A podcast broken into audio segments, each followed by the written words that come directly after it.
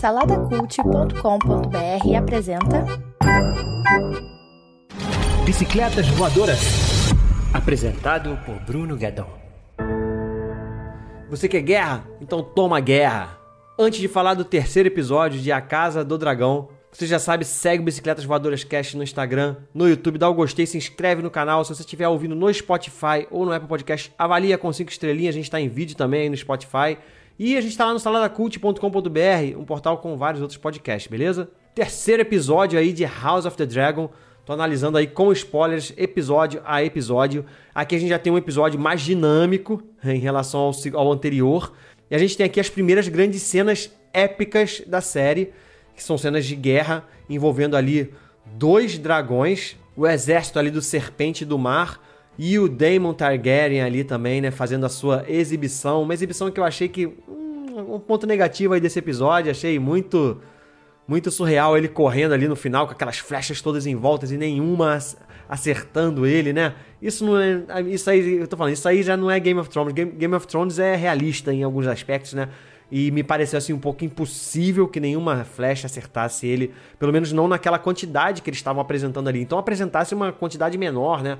Para fazer a gente acreditar um pouco mais. E ali ficou uma coisa muito super-herói e eu acho que isso não é Game of Thrones. Foi aí que a série começou a se perder na, na, na série passada, né?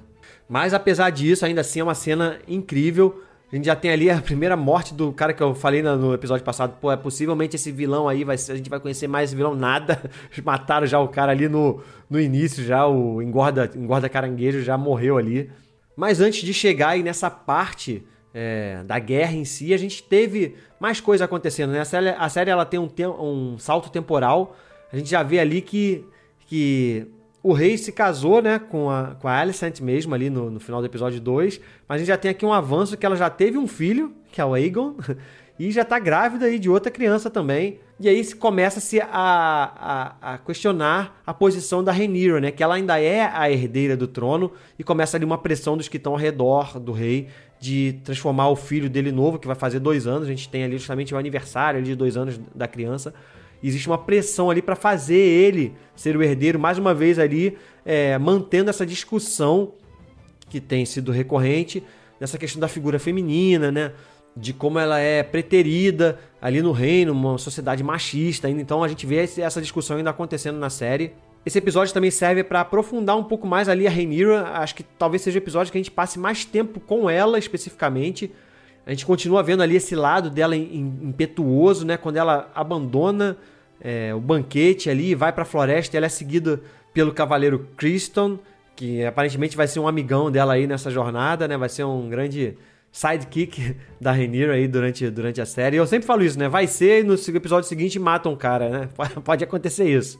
Uma outra coisa legal desse episódio é que a gente tem a apresentação aí dos Lannisters. Lannisters que, pô, eram protagonistas na série original e aqui a gente tem a apresentação é, primeiro personagem ali, né, da família Lannister. A gente sabe como é essa família interesseira, né, meio parasita, fica sempre ali é, colada no poder justamente para tentar dar o golpe em algum momento.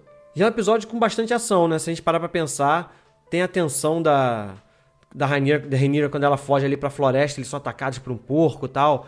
Tem a cena do eles, da caça, né? Que eles pegam lá o alce gigante lá e aí o rei tem que matar ele. Então é uma cena meio tensa ali. E no final a gente até vê o alce branco, né? Aparecendo, um, um, um símbolo. Aparentemente é um símbolo. Esses animais é do, baseado naquilo que é falado, na verdade eles já foram muito poderosos e numerosos ali na, nas florestas ali de, daquela região e hoje em dia são raros, né, os alces brancos e, e até se pensa ali que, que ter aparecido esse alce branco é um presságio tal, começa a, ser a, a questionar um pouco isso, presságio positivo, né, para a criança lá, para o Aegon.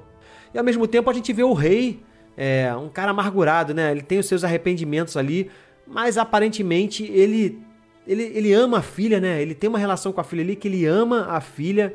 E eu percebi que nesse episódio teve uma quebra ali entre eles, né? Existia um distanciamento e eu acho que o fato dela, dele ter chegado para ela e falado que não, cara, eu vou bancar você, você é herdeira. Ele ainda quer manter ela como herdeira. Não sei se por culpa assim daquilo que ele fez, né, com a mãe, a obstinação dele por ter um herdeiro homem e por causa disso ele perdeu a mulher e ainda perdeu a criança. Ele tá um personagem perdido, né? Ele tá um personagem perdido, Mas eu achei legal ele essa aproximação dele com a filha. É, ela deu até um sorrisinho ali no final para ele. E a cena final da Grande Guerra ali, é, a gente vê que, na verdade, o rei ele se dobra e re resolve mandar ajuda pro, pro Daemon Targaryen, mas ele engole ali o orgulho, né, cara? O Daemon Targaryen, na verdade, ele não engole o orgulho, ele exalta o orgulho, ignora uh, o socorro do rei e faz um plano maluco ali de, de se render, né, atrair as, o exército para depois vir e dar um ataque. É meio, meio fraquinho aquilo ali, é, mas visualmente ainda é, é, é sensacional, né? Os efeitos especiais da série, é uma série muito grandiosa e continua num ótimo caminho. É uma diferença que eu fiquei pensando a respeito dessa série e a outra, é, a Game of Thrones, lá original, é que essa série aparentemente tem menos núcleos, né?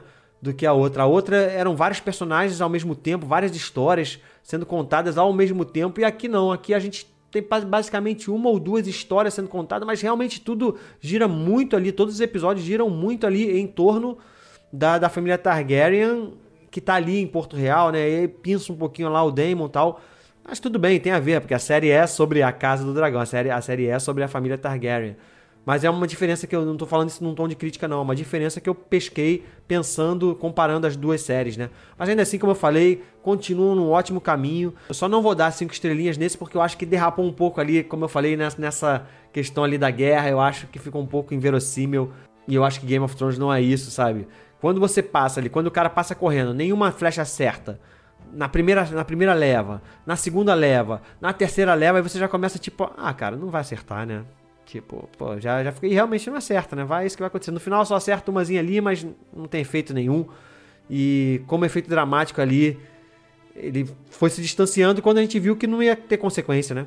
E, cara, Game of Thrones tem que ter consequência. Tem que ter consequência. Mas é isso, eu vou dar 1, 2, 3, 4.5 pro terceiro episódio de A Casa do Dragão. Beleza? Vamos seguir acompanhando aí. Semana que vem tem o quarto episódio. É isso. E até a próxima. Fui.